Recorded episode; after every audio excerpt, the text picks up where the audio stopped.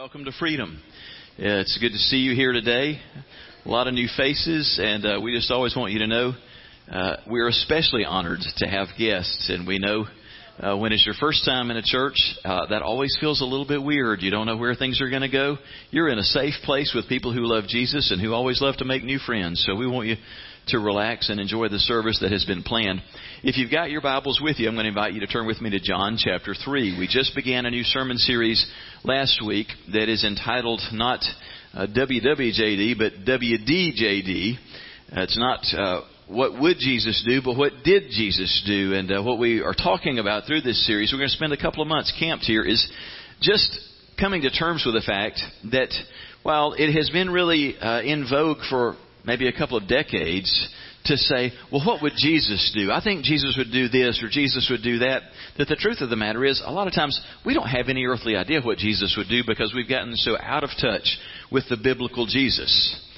We've sort of made Jesus in our own image or, or we've imagined Jesus to be, that he must be like uh, if, if not like us, he must be like whoever that person was in our lives that maybe was sort of the most significant Christian figure for us. Maybe that was a dad or a pastor or or a mom or a grandmother or somebody that just to you was a picture of Christianity. And so we just always imagined Jesus would do whatever they would do. And sometimes they represented Jesus well, and sometimes not so well. And so we wind up with these real distorted pictures of, of who Jesus really is. Are you with me? You know what I'm talking about? We, and sometimes that'll really jack us up, won't it? You know, when, when the person in your life who declared, you know, so clearly, you know, that they were, they were staunchly Christian and yet when their behavior didn't line up with what our faith is all about, and yet they always declared, you know, that they believe the Bible and they live by the Bible, and yet, you know, they come across as either so hypocritical or so harsh or so cruel and ugly, and yet because that's who we saw growing up, we equated that with this must be what Jesus was like. He was this, you know, real fist pounding, angry person, or or this real soft, meek person that just, you know, sort of always gave in to everybody. So, you know, it's either the always gentle Jesus, meek and mild, or it's it's always angry Jesus. You, you get where I'm coming from. We we get all of these versions of Jesus that were expressed through somebody that's supposed to represent Jesus, and yet it's not so much tied to the real Jesus. And so what we're doing for a couple of months is just going back to the scriptures and saying, could we clear all that stuff away? And as best we can, could we strip away what we think we already know about Jesus and just with a clean slate go in and say, let's look at the scriptures and just say, what did Jesus actually say and what did he do and what can we learn from that? So that's what we're doing right now. And we're using John's gospel account. John, uh, his gospel isn't like the other three. It certainly reveals the same Jesus, but you know that Matthew, Mark, and Luke, they're called the synoptic gospels and they, they really line up. What they write is very similar to one another. You read John's gospel account and you, you just feel like this guy's written from a whole other time frame because he writes in a different way. The, the other gospel writers really try and summarize everything that happened during the three and a half years of Jesus' public ministry. John doesn't attempt to do that. John spends half of his time writing about what happened during Holy Week, from Palm Sunday through Resurrection Sunday, almost half of his gospel account is about one week of Jesus' life. John just zooms in on a few moments in Jesus' life and really gives us a detailed picture of it. I mean, he spends five entire chapters just telling us what Jesus said to the disciples on the night of the Last Supper. Five chapters. That's the way he writes his whole gospel account. He'll just zoom in on a few stories and he'll give you the more detailed version. He'll tell you a lot of what Jesus said and what the, the other people said. And the other gospel writers tend to give you kind of the Reader's Digest version. It's not that one's better than the other, but they just help to fill in the blanks for us. We're staying in John because what we want to do is really try and get a picture of God with skin on him, which is what Jesus was God in the flesh. And such a, a significant part of our faith, when you really boil it down, is how do you live out your faith? In relationship with other people. Because ultimately, way more than anything else, way more than a moral code of conduct, Christian faith is about how we relate to others. It's about how you relate to God and how you relate to other people. Jesus said everything summed up in those two commands. Love God with all your heart, soul, mind, and strength, and love your neighbor as you love yourself. All of the law and commandments are summed up in those two things. It's all about how you do relationships. And so John gives us this close up picture of how Jesus actually did relationships and interacted with close friends and strangers and acquaintances. And so it really helps us to fill in the blanks when we look at John's version. And so uh, last week we looked at a really interesting thing that John picked up on where Jesus began his public ministry in terms of doing miracles. If you weren't here last Sunday, you may want to go back and listen because uh, John chapter 2 is a really interesting way for Jesus to, to kick this thing off. You may want to go back and review that for fun. Today we'll pick up in John chapter 3, verse 1. And I'll just tell you, I realized this weekend I probably could have given today's sermon a better title. I really struggled with with a title to give this. It probably would have been better titled "What to Do or What to Say When." Dot dot dot. Have you ever just found yourself struggling with or afraid of those scenarios where you just don't know what to do or what to say back when?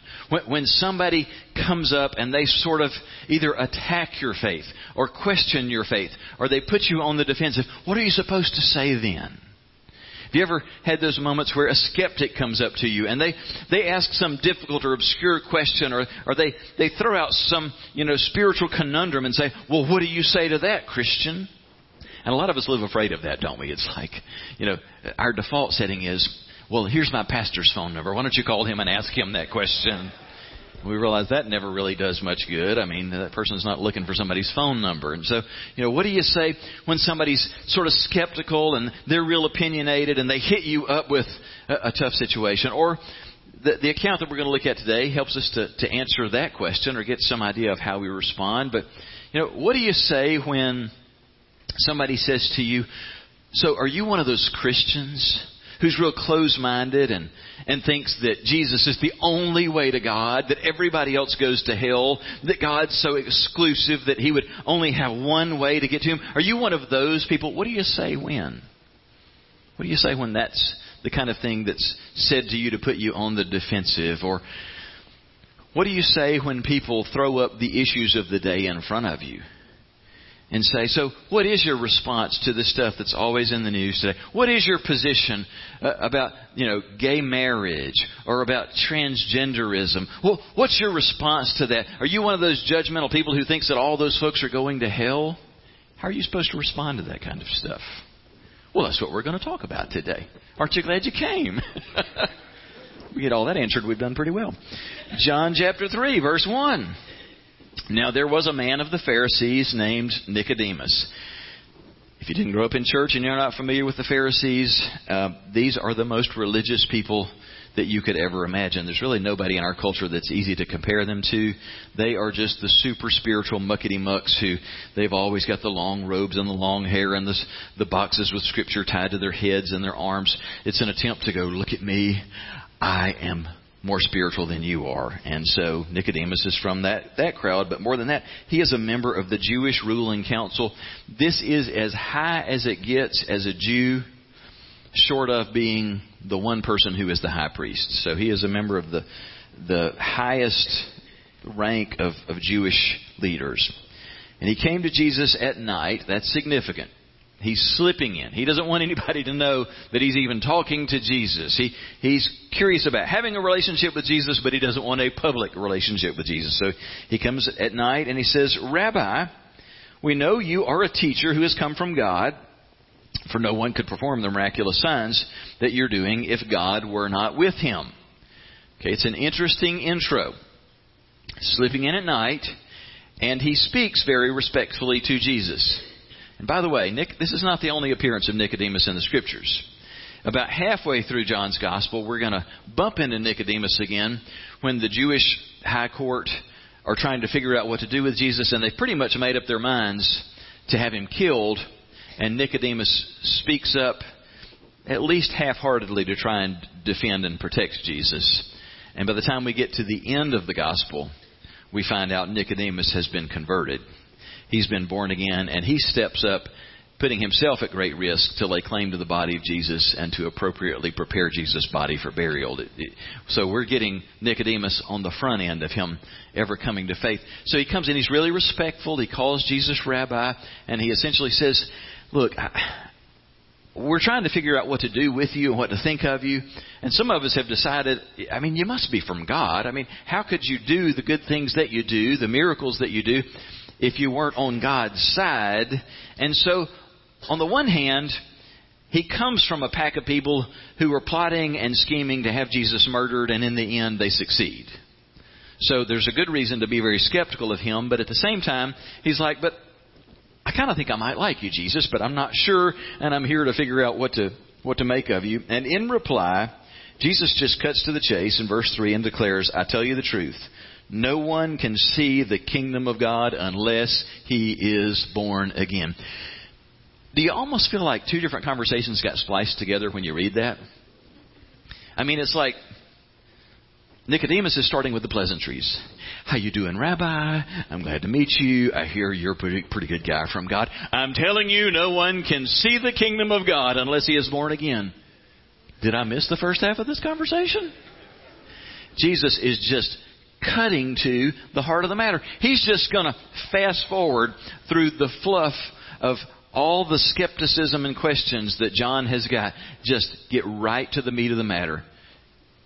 And what's the meat of the matter? The meat of the matter is this Nicodemus, you are as religious as a human being can be.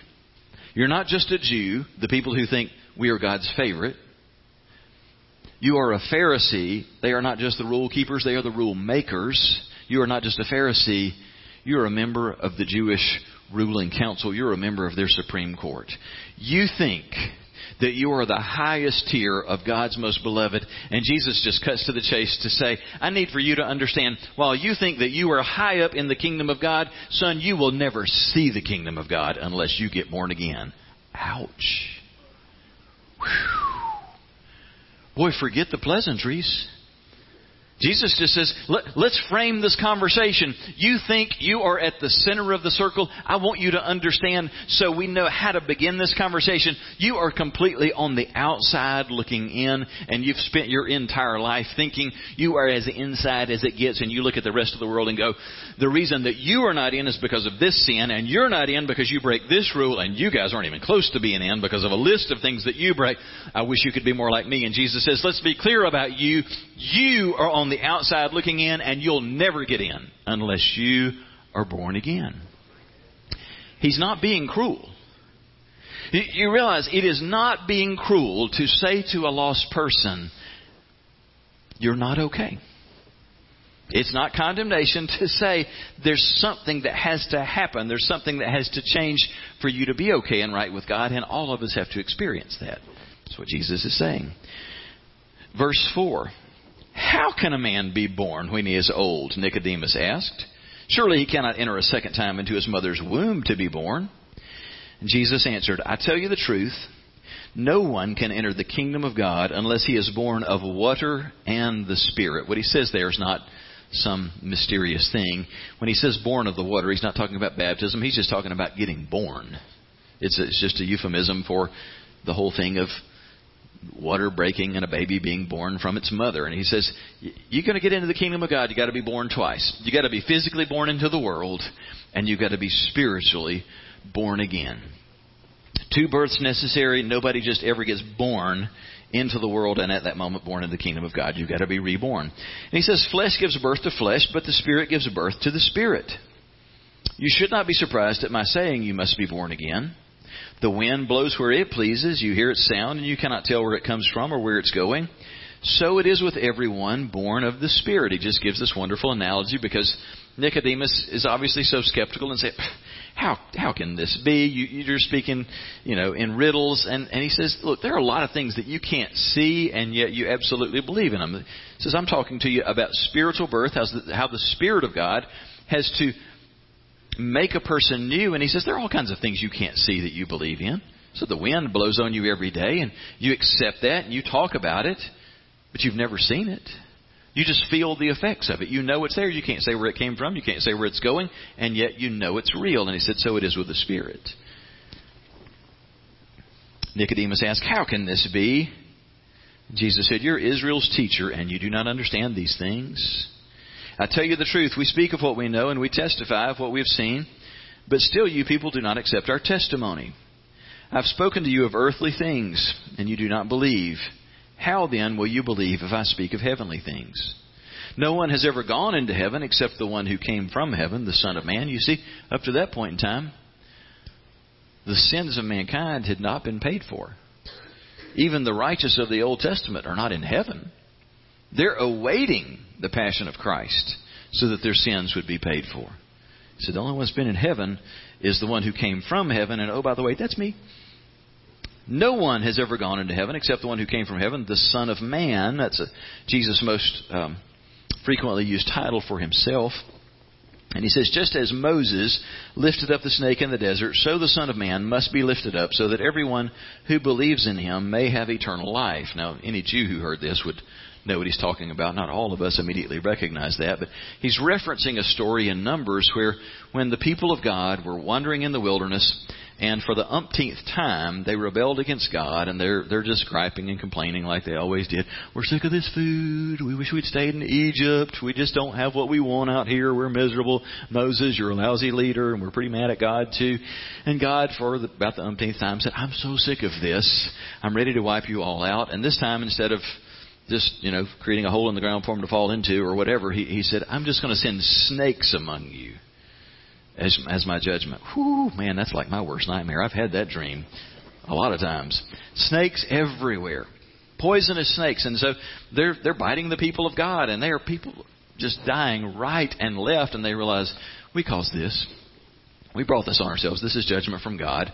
And so, as he always does, God creates a way of deliverance. And so he says to Moses, to reaffirm Moses' leadership and provide a way of salvation for his people, he says, Moses, I want you to craft a bronze serpent and I want you to put it on a staff, and I want you to raise it up in the middle of the camp. It's a huge camp. It's a couple of million people. And the people who've been bitten by the snakes, if they will come to within sight of this snake, which is a tangible way of saying, we believe that God is the one who can save us and that He's given us a, a way to be saved. If they'll get to the place that they can see this, they'll be saved. Now, this may sound like hocus pocus to us, but this is a foreshadowing of what will be accomplished in Jesus. By the way, when you see like, you know, Blue Cross Blue Shield or anything related to the medical profession and it's a stick with a snake around it, it's a reference back to this story. He says when you when you raise up the, the snake, this bronze snake, and people realize I've rebelled, I've sinned, and now I'm about to die because of it. I need to turn to God. You, even as you're dying, crawl to the middle of the camp till you can see that thing raised up. And as you place your faith in God to save you, you know, looking at this thing, you'll be healed. And so that's a story that's firmly in their minds. And Jesus says of himself, just as that bronze snake had to be raised up so that dying people could crawl in there and, and put their hope in that, that they could be saved, Jesus said, So I've got to be raised up so that people can look to me and be saved. He's talking about the fact he's not going to be put on a stick, he's going to be put on a cross and raised up. And yet, in his going to the cross and dying, as people see that and realize that was for me, that was for my sins. That was the price, the judgment against my sins being placed on him. And I believe that he's made a way for me to be saved. And he's saying that is how people are going to be saved. Verse 16, the most beloved verse in all the Bible. For God so loved the world that he gave his one and only Son, that whoever believes in him shall not perish, but have eternal life. Such good news. The irony is, we can pretty much all quote that verse, and so seldom do we quote the next verse, which is just as important. Verse 17. Jesus said, For God did not send his Son into the world to condemn the world, but to save the world through him. We're going to come back and visit that one in some detail. Whoever believes in him is not condemned, but whoever does not believe stands condemned already because he has not believed in the name of God's one and only Son. This is the verdict. Light has come into the world. But men loved darkness instead of light because their deeds were evil. Everyone who does evil hates the light and will not come into the light for fear that his deeds will be exposed. But whoever lives by the truth comes into the light so that it may be seen plainly that what he has done has been done through God. Now that is a mouthful. That is a lot of truth. And I know we don't have time to unpack all of that, but what I want to do in the next few minutes is just point out a response to the two questions we said we're going to ask every week for these next two months. First of all, what did Jesus actually say and do? Just without trying to add anything to it. Just what did he say and do? And then secondly, what in the world are we supposed to do with that? How do we respond to that? How do we apply that? So, the first thing, just, okay, what did he say and do? Five things that I want us to just give our attention to, and I'm going to run through these pretty quickly. And the first one is this. And, and as we do this, you'll see through this series, a lot of times this is not going to sound terribly profound. It's just acknowledging, all right, this is what he said. Okay? For starters, Jesus spoke really frequently about the kingdom of God. Have you caught on to that yet? Have you ever just tried to count how many times Jesus talked about the kingdom of God or the kingdom of heaven in the scriptures? And by the way, those two uh, phrases are the same. They're interchangeable. There's no difference between the kingdom of God and the kingdom of heaven. Jesus talked about this all the time. In fact, sometimes you get the feeling there's never anything Jesus wanted to talk about but the kingdom of God. Um, in Matthew's account, at the very beginning of Jesus' ministry, it says, From that time on, Jesus began to preach, Repent of your sins and turn to God, for the kingdom of heaven is near, or the kingdom of God is at hand. Every time he got up to preach, this is the message. It's the message of the kingdom of God. You know, Jesus loved to talk in parables. You ever notice how Jesus led into virtually every parable he ever told? For the kingdom of God is like. And then he tells a story. The kingdom of God is like a farmer who went out to sow seeds, and da da da da da. The kingdom of God is like a man who walked through a field and he came upon great treasure. The kingdom of God is like, and he just dozens of times. He's always talking about the kingdom of God. Nicodemus comes up and says, Rabbi, we see the things that you're doing. You must be from God. Jesus says, You don't get in the kingdom of God unless you get born again. Do you have another sermon? Do you have another message? It's always about the kingdom of God. Second thing we notice is Jesus said that everyone is born in need of spiritual rebirth. He says, I tell you the truth, unless you're born again, you cannot see the kingdom of God. It does not matter what family you were born into. It doesn't matter if you're Jewish, it doesn't matter if you're Gentile. You are not born in this world being a part of the kingdom of God. You must be spiritually born again. Third thing, Jesus declared himself to be the Messiah, the Savior, and the Son of God. Now, you may say, I, just read the same passage and I didn't get all of that out of it. I assure you, any Jew involved in this conversation or reading an account of this conversation got all of that out of it. When Jesus declared himself to be the Son of Man, the Jews were so familiar with the Old Testament, they would immediately pick up on the fact that this is the designation for the Messiah that Daniel used. The Son of Man is this all powerful divine figure that would come from heaven to earth and be worshiped, and he would possess all power. He clearly, the Son of Man, is divine. He is declaring himself to be the promised one, the anointed one, the Messiah, the one that the Jews had been waiting for centuries to come. He is declaring himself to be the Son of God. He gave his one and only Son and he is declaring that everyone who places their faith in me will have eternal life. He is announcing, I am the Savior of the world. All of that. Fourth, Jesus said that faith in him is necessary to have eternal life. It's unequivocal, unequivocal for how he puts it. Everyone who believes in, in him, he's doing the third person thing, he's talking about himself, will have eternal life. It's the answer to the question what does it take for a person to be saved? What does it take to get in the kingdom of God? You must place your faith in the Son of God, in Jesus of Nazareth. And then the fifth thing, you really get this in the last part of what he said Jesus declares that he did not come to condemn people, but to save sinful people. The Son of, for God did not send his Son into the world to condemn the world, but to save the world through him. All right, are we in agreement that all five of those things were said or happened in that? This is essentially the core of what he said. Now, what are we supposed to do with that? Why is that significant? And what do we do with that? Well, the first thing I'll, I'll say, kind of in backing up and unpacking these, is that we've got to realize that the kingdom of God, the kingdom of heaven, must define our worldview and be at the center of what we're constantly thinking about and frame, be our frame of reference for how we look at and think about and really talk about everything. Jesus is always going back to the kingdom of God. When he sent his followers out two by two, whether it was the 72 or the 12, he sent them out to heal the sick, to cast out demons, and to declare the message of the kingdom of God. As you read through the Gospels, there are several times that it just sums up what was the ministry of Jesus and what was the ministry that Jesus sent his followers to do. It's always those three things heal the sick, cast out demons, and declare the message of the kingdom of God. Which just always begs some wonderful questions to me. Why is it? I mean, I've grown up in church as much as anybody could be. If a Gentile could be a Pharisee, I was a Pharisee. I mean, I, I, I was just as churched as it got. But many years into my church and Christian experience, I mean, one thing we got right is we studied the Bible. At a personal level, at a church level, we were in the Bible. But if you had asked me many years into my Christian experience, tell me about the kingdom of God. Tell me something about the ministry of healing the sick or the ministry of casting out demons, on all three, you'd have pretty much gotten the big, uh, I'm not sure. I can tell you the Roman road. But the kingdom of God, healing the sick and casting out demons, I'm not sure about those. How can that be?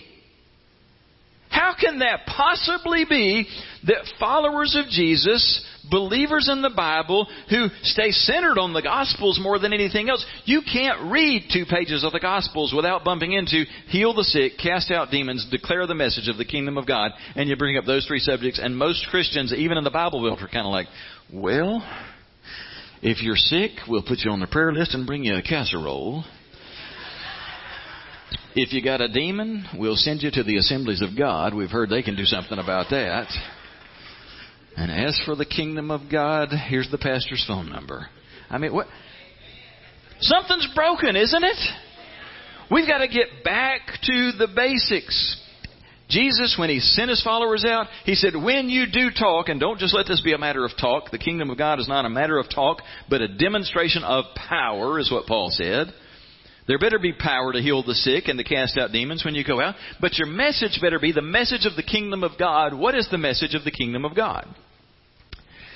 Well, a couple of things sum that up. First of all, let's just be clear on how we define the kingdom of God. The kingdom of God is simply this it is the rule and reign of God in the hearts and lives of men and women. Simply put, it is that. The kingdom of God, that, that's not complex. In fact, that, that'll sort of underwhelm you, won't it? The kingdom of God is the freely embraced rule and reign of God in the lives of men and women, boys and girls. We're tempted to just go, well, the kingdom of God's everything. I mean, God's the ruler of everything. Everything is the kingdom of God. No, it's not. God is the ruler of everything, but the kingdom of God has not come everywhere. The kingdom of God only is ushered in where people freely submit to the rule and reign of God. You don't do that, you're not in the kingdom of God. The kingdom of God, the, the kingdom of God has all these wonderful realities that come with it. You see, in the kingdom of God, there is justice. It's not just justice for people who have money and power, there's justice for everybody. Everybody gets justice in the kingdom of God. Injustice against the weak, injustice against women, injustice against the disabled. All of that is blown up in the kingdom of God. There is justice for all in the kingdom of God. The hungry are fed in the kingdom of God. The poor are cared for in the kingdom of God. Oh, we could go, uh, this isn't even part of the sermon, but we could go a long way down that road. In, in the kingdom of God, there is compassion, there is truth in the kingdom of God. Okay, there's a lot of stuff in the kingdom of God, but things are as they should be in the kingdom of God. But you don't get in the kingdom of God until you freely submit to the rule and reign of God in your life. The other half of what we have to say in terms of understanding everything in life, with the kingdom of God being a frame of reference, is that we just understand this. Everything in the universe is a part of a gigantic conflict that predates human history. It is the conflict between the kingdom of God and the kingdom of darkness. And everything in creation is a part of one of those kingdoms. And there is a giant wall separating the two kingdoms. Both of those kingdoms have a king. The one true God, the God and Father of our Lord Jesus Christ, the God of Abraham, Isaac, and Jacob, is the God, one God who eternally exists as three persons Father, Son, and Holy Spirit. He is the king who rules over the kingdom of light, the kingdom of God. There is another kingdom, the kingdom of darkness. Its ruler is the prince of this world. His name is Lucifer. He has great power and authority, and he has great knowledge. These two kingdoms are always in conflict. We know who the winner is going to be in this conflict, but all the skirmishes are far from done. Everyone, every human being made in the image of God, loved by God, every one of us are born outside the kingdom of God. You see, this is a fundamental part of our worldview that we must understand. Everybody is born outside the kingdom of God. Doesn't mean God didn't love you, but you are not in His kingdom. That puts you in a terribly perilous, precarious situation. Because being outside the kingdom of God meant that Lucifer and all of his minions had dangerous levels of access and influence in our lives. And they never mean to bring good to, to the lives of the people in their kingdom. They sow sickness, fear, abuse, pain, and tyranny in the lives of all of the people in their kingdom. Now, the thing that people tragically misunderstand is there is a great wall between the kingdom of God and the kingdom of darkness. And what people often misunderstand is they think that God built that wall. He didn't. We did. You and I did. We built every brick of that wall because the wall that separates the two is our sin. The sin of humanity puts a wall between every one of us and God when we're born, and we've all added to that wall, haven't we? You, want to say, well, what is it that potentially sends me to hell? Is the, the sin of, of Adam and, and of humanity, or is it my own personal sin? And the answer is yes. All of the above. It's that big wall that keeps me from being in the kingdom of God. I didn't create all of that wall, but I've made a big contribution to it. I added a lot of bricks to it with every time that I've been rebellious, every time that I've been selfish, every time that I've been cruel and, and hurtful. I've been adding bricks to that wall that separates people from God and His kingdom. The good news is God has made a way to pass from one kingdom to the other. When He sent Jesus into the world, I'll tell you who knew fully what was going on. Lucifer knew. He knew that Jesus, with his coming, was putting the ultimate kung fu karate kick on that wall of separation. He was making a hole, a breach in that wall so that for the first time in history, men and women, boys and girls could pass from the kingdom of darkness into the kingdom of God. God's not ever been in the business of keeping people out of the kingdom. God has all been, always been in the business of making a way so that people could pass from where they were born into where they were meant to be born again. That's good news. So the message of the kingdom of God is our fundamental worldview that informs every conversation. So you see, Jesus isn't being weird or out in left field when Nicodemus comes in and he's essentially going, I'm just still trying to make up my mind what to do with you, Rabbi. I mean, you seem to be a good guy, but you're not one of us. But, you know, you must be from God. So I'm here to sort of just form more of an opinion about you. And Jesus says, let's get to the heart of the matter. There is a kingdom of God. There is a kingdom of darkness. Nicodemus, you are in one of those kingdoms, and it ain't the kingdom of God. And there's only one way for you to get there. You got to be born again. He knows he's got a limited amount of time. He's not going to waste any words, and he does not. Which brings us to the next truth. We cannot join God's kingdom and family unless we are born again. John 3 5, Jesus says, I assure you, no one can enter the kingdom of God without being born of water and the Spirit. John opens his gospel account with the words uh, that Charlie read as the call to worship today. The only way that you get into the kingdom of God is you become a part of the family of God. It's just part of this incredible message of the gospel. God isn't making you his slave. He's not just making you a citizen of his country or his kingdom. He's making you a part of his family. John 1:12. Yet to all who received him, to those who believed on his name, he gave them the right to do what?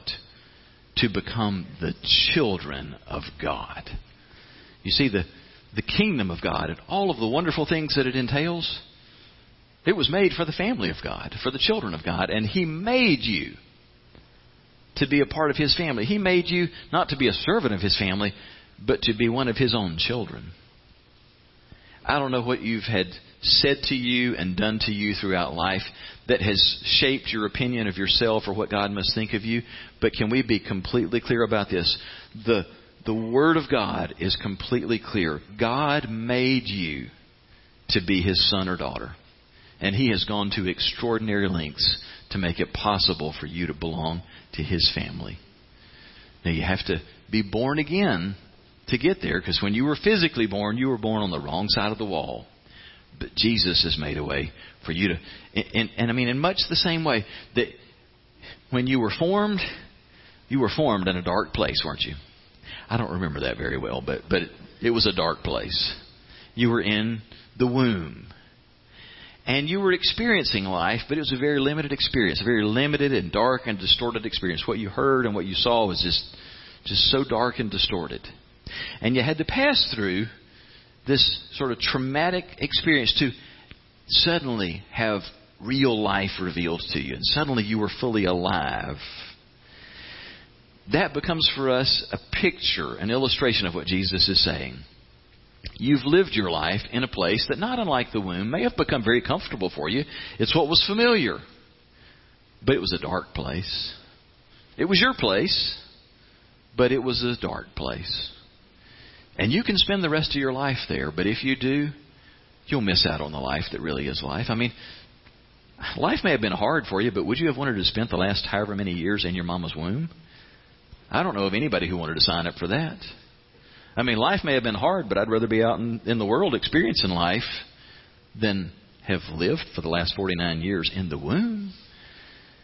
Jesus is helping us understand to live life outside of the family of God is like living in the darkness of the womb. Everything's distorted, everything's dark. The Spirit of God wants to, to bring you forth, to let you experience life for the first time. And I'm telling you, you have to experience it for what I'm saying to fully make sense. But suddenly the world that you're living in is changed. It's different. You're changed. Suddenly you see things in a different light. It's like you've passed from the darkness of the womb into the world for the very first time. And suddenly you're free to love people and to be loved loved and to love yourself and to know that you're accepted by God. And for the first time, you can feel truly alive. It's like a baby coming in the world. Can't join God's kingdom and family unless we're born again. And thirdly, Jesus is the only way to God and salvation. Jesus said, People who believe in God's Son are not judged guilty, but people who do not believe are already judged because they have believed in God's only Son. The, one of the fundamental questions that skeptics will ask us in some shape or form, and that the media wants to ask of Christianity, is so, do you believe that God is going to reject everyone who doesn't accept his son Jesus? Jesus frames all this in a very different way. He says, what you don't understand is everybody already is on the wrong side of the wall.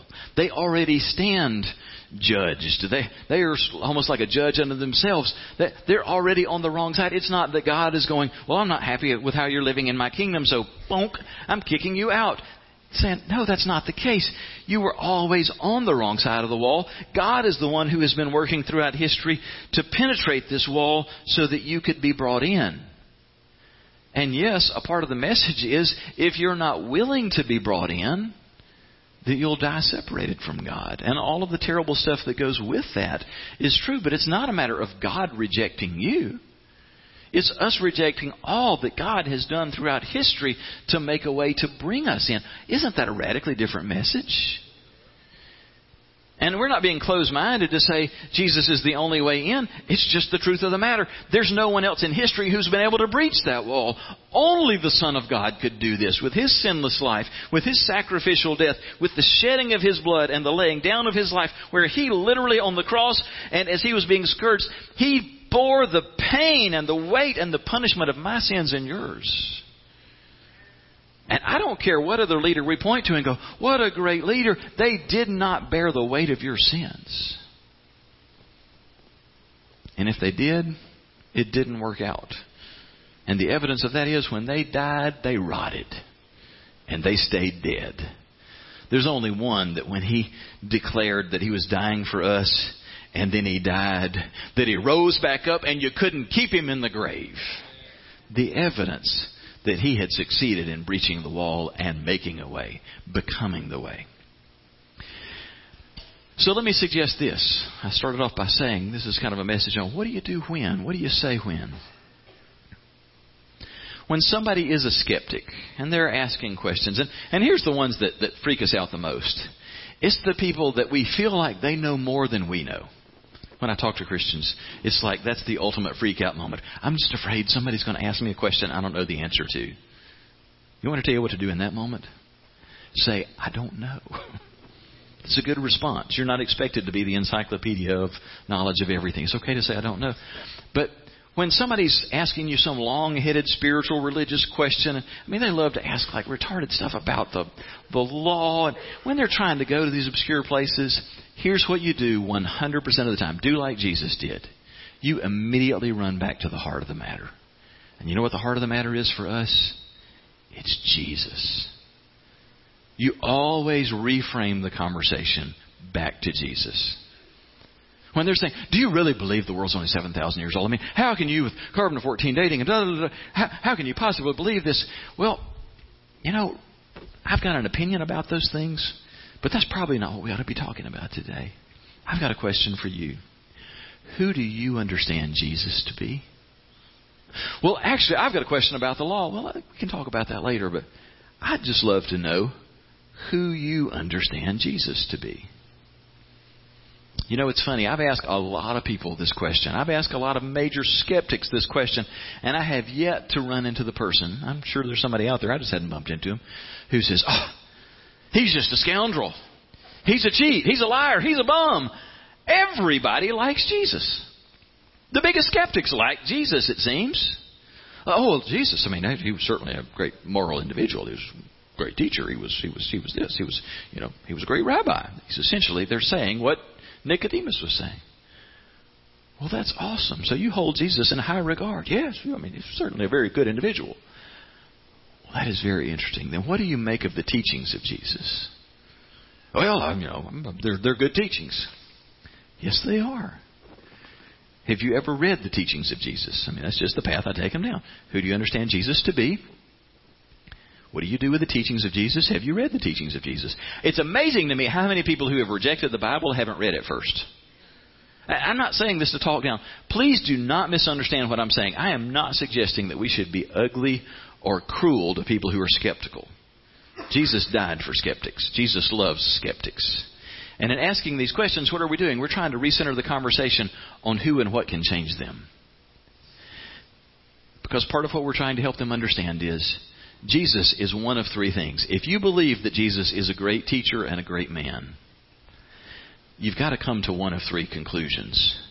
Jesus is either the biggest liar that's ever walked on the face of the earth, or he is an absolute lunatic, as C.S. Lewis would say, on the order of a poached egg. That's how Lewis put it. Or he is the Lord of all the earth. He's either a liar, or he's a lunatic, or he's the Lord of all the earth. Because he said repeatedly that he was the Son of Man, that he was the Son of God, that he was the Savior of the world, that he was the only way to get to God. Now, he is either a flat out liar or he's a lunatic who's just, you know, there are all kinds of crazy people who think they're divine, who think that they're the Messiah. He's either that kind of nutcase or he's a sham or he's who he said he is. There's no other alternative. There are only three options. So you can't logically say, well, he's just a great teacher. If he's a great teacher, then he is the Son of God, because that great, great teachers don't run around lying about who they are and what they've come to do. And Jesus is very clear that he's the Savior of the world and the only way to get to God. Jesus said in John 14, I am the way, the truth, the life. The only way to the Father is through me. In John 10, Jesus said, I tell you the truth, I am the gate for the sheep. Those who come in through me will be saved. The point he's making is, I'm the one who breached the wall. The only way to get through that wall is through me. I am literally the gate. You place your faith in me, you have a relationship with me, and you pass through into life. Doesn't leave much wiggle room, does it? He doesn't say asterisk at the end, you know, unless, of course, you want to use Muhammad or some other way. Buddha's not going to get you there. Muhammad's not going to get you there. Jesus said, I am the only way. A fourth thing that's worth noting in what Jesus said, though, is that faith in Jesus is going to lead to both salvation and changed behavior. I have a, an old friend who used to often say, one of the, you know, there are a lot of wonderful things about living in the South and in the Bible Belt, but one downside is a lot of us got inoculated to the gospel like you get inoculated to a disease. You know, we would give you just enough of the the virus so that you can't ever catch the real thing. You'll just be inoculated to it. A lot of us kind of did Christian faith that way. Got just enough of it. We can talk that, talk, oh, Jesus, yeah, I know about him. They went to Sunday school, died on the cross, shed his blood. Raised my hand during vacation Bible school on Thursday on decision day, got dunked. Yes, glory. Lived like a pagan all week long. I don't ever think about God, but I got dunked when I was seven. That's not Christian faith. Jesus is abundantly clear. Faith in Him doesn't just get you in the kingdom of God, it gradually transform you, transforms you so that you look more and more like a son or a daughter of God.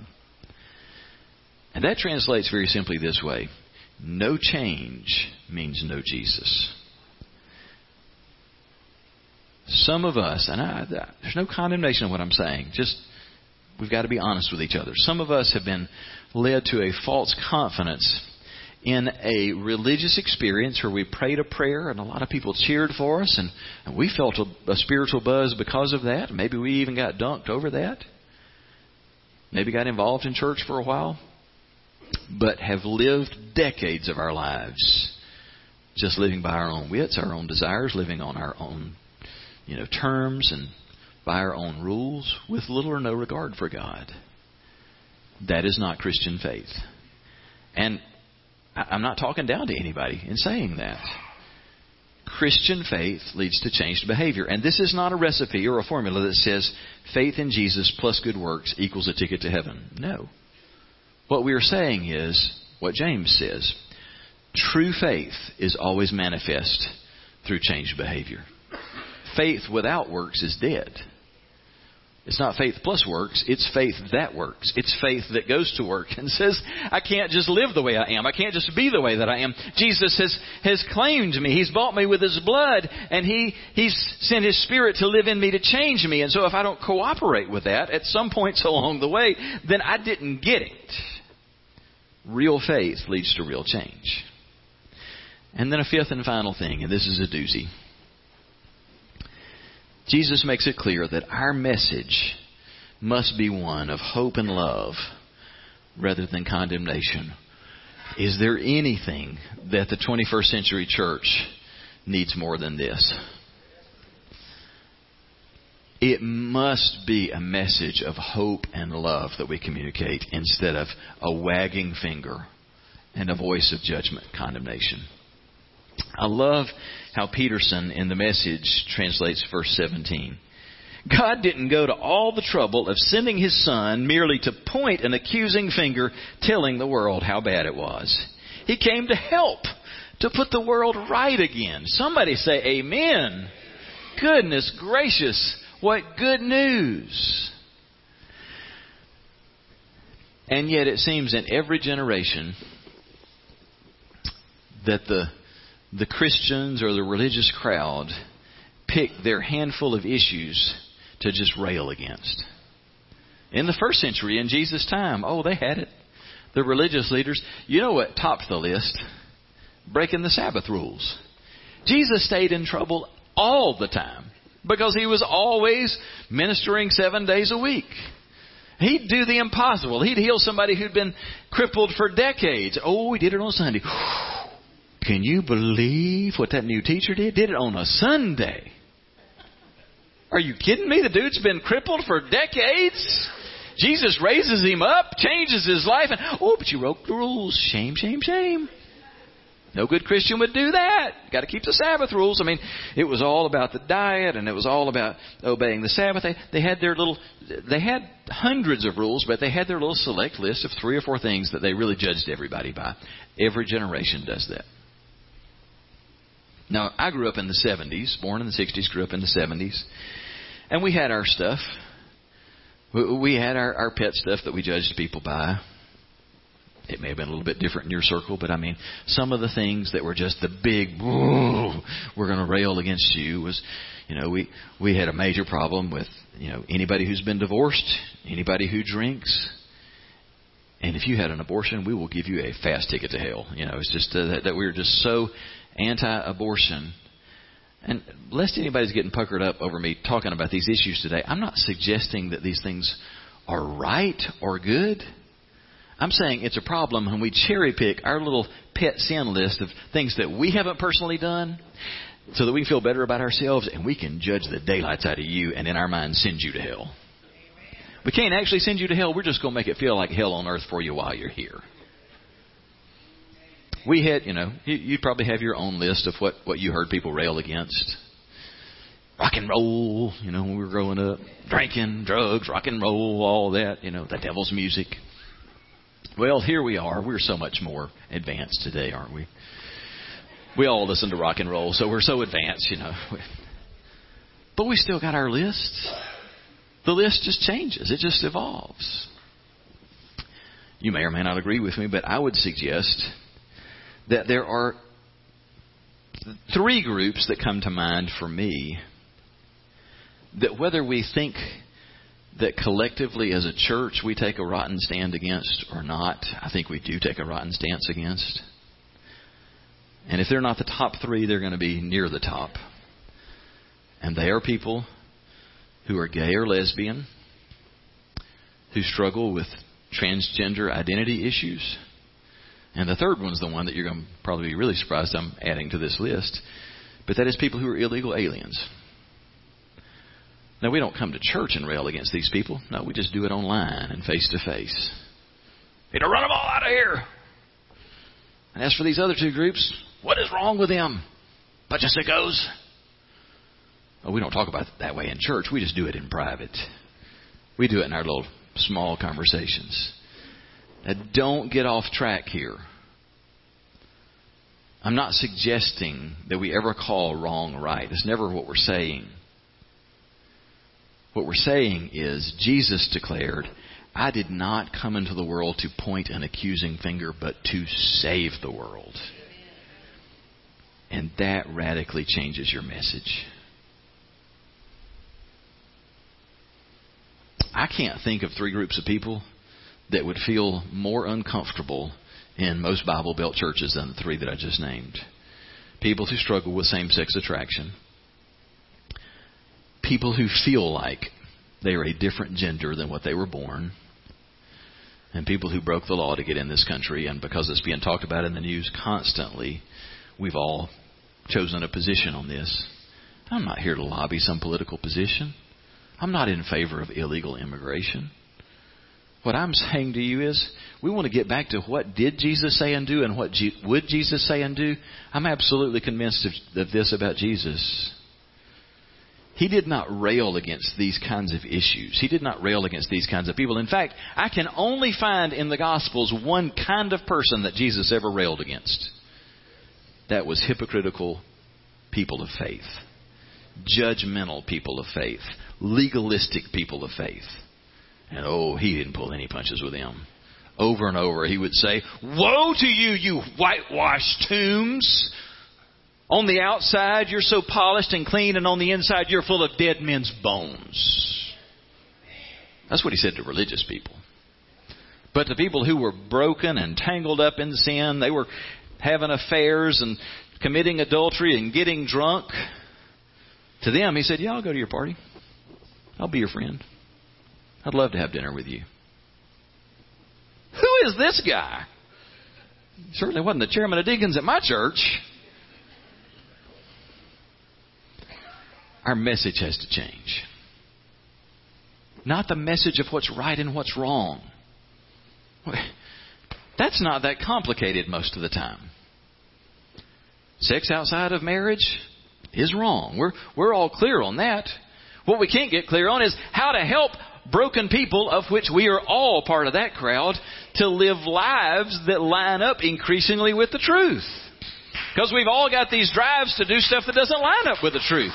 And we all struggle with different things. With some, it's sexual acting out. With some, it's drinking and carousing. With some, it's eating too much. With some, it's pride. With some, it's a desire to own everything in the world. I mean, we're all struggling with something. And the, the net result of that can't be, well, I won't talk about your sin and you don't talk about mine. That's not the point. We all have to address our sin issues. We've got to pull each other together and help each other move forward and make progress. We don't do that by pretending that nobody's sinning, but we don't get there by judging one another's sin.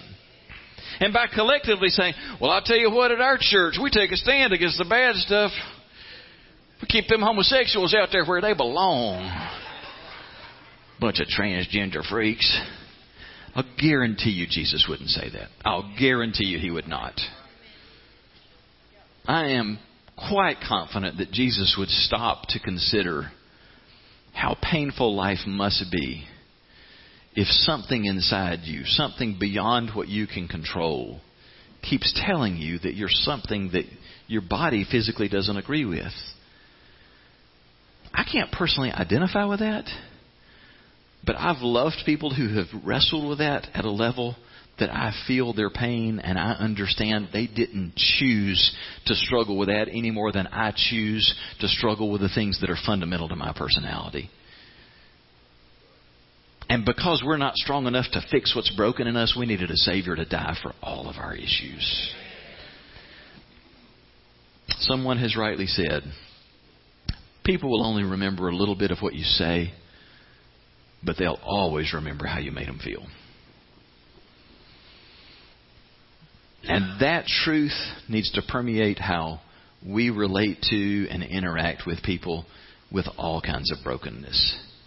You may not personally identify with their struggle, but you can identify with the fact that they struggle and that you struggle and I struggle. And at that point, we share something massive in common. We are broken people in need of a Savior and in need of love and acceptance. The media are constantly inviting us to take the bait and take a stand on illegal immigration. That's just another example. And we all have seemingly, you know, taken our position. And I don't have the political solution. Nobody does, by the way. I don't think anybody in Washington, Montgomery, or Baldwin County has the answer to solve the problem. It's a massive problem. So could I suggest to you this? Quit worrying about the national level problem of tens of millions of people who are here illegally and just ask yourself this question What would you feel like? Not is this right or wrong? What would you feel like if you and your family came from a situation that was so desperate, so dangerous, so poverty stricken that you would risk leaving it all behind, breaking the law, and maybe having to be separated from your family to go to a place to find some measure of hope. It doesn't make it right. It doesn't make it okay. But if we can stop to consider the level of pain and desperation that would lead people to go to these places, maybe we could at least respond with some compassion.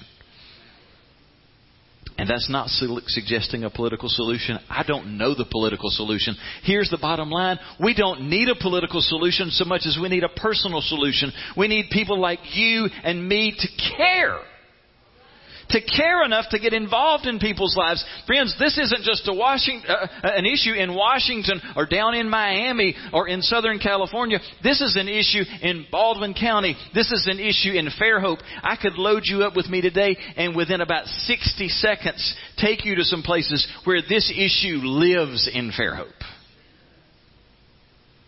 And at some point, we've got to stop taking political stands and religious stances and decide to do what Jesus would do, and Jesus would get involved. I mean, that's the striking thing about Jesus. He didn't come to take a stand on all these different things. When you look at Jesus' ministry, Jesus interacted with the people who showed up in his path, just got involved and sought to make a difference that would help them. And along the way, help them to understand I've come to bring you from darkness into light, to bring you into the family of God. And through me, you can have that. And we're called to do the same. We're empowered to do the same. Don't you want that?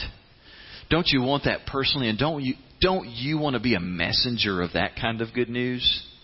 It's okay to answer back. Say yes or uh huh if you do. I do.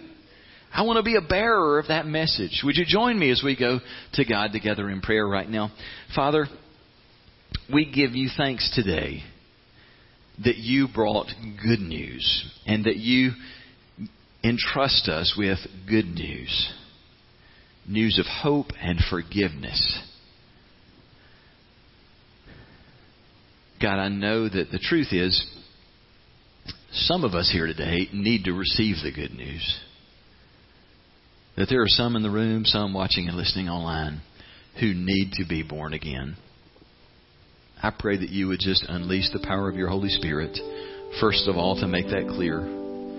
Maybe some of us have just had religious experiences, but we've never experienced life change. God, would you right now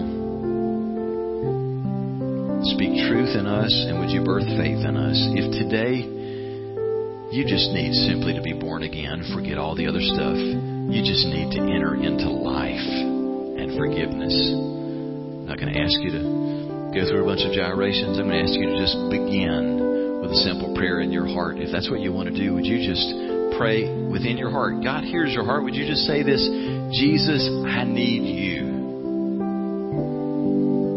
I need your forgiveness. I need your life. I need you to change me. I need you to forgive and save me. I confess my sin and all the rottenness of my life. And I trust you today to give me a clean slate and a fresh start.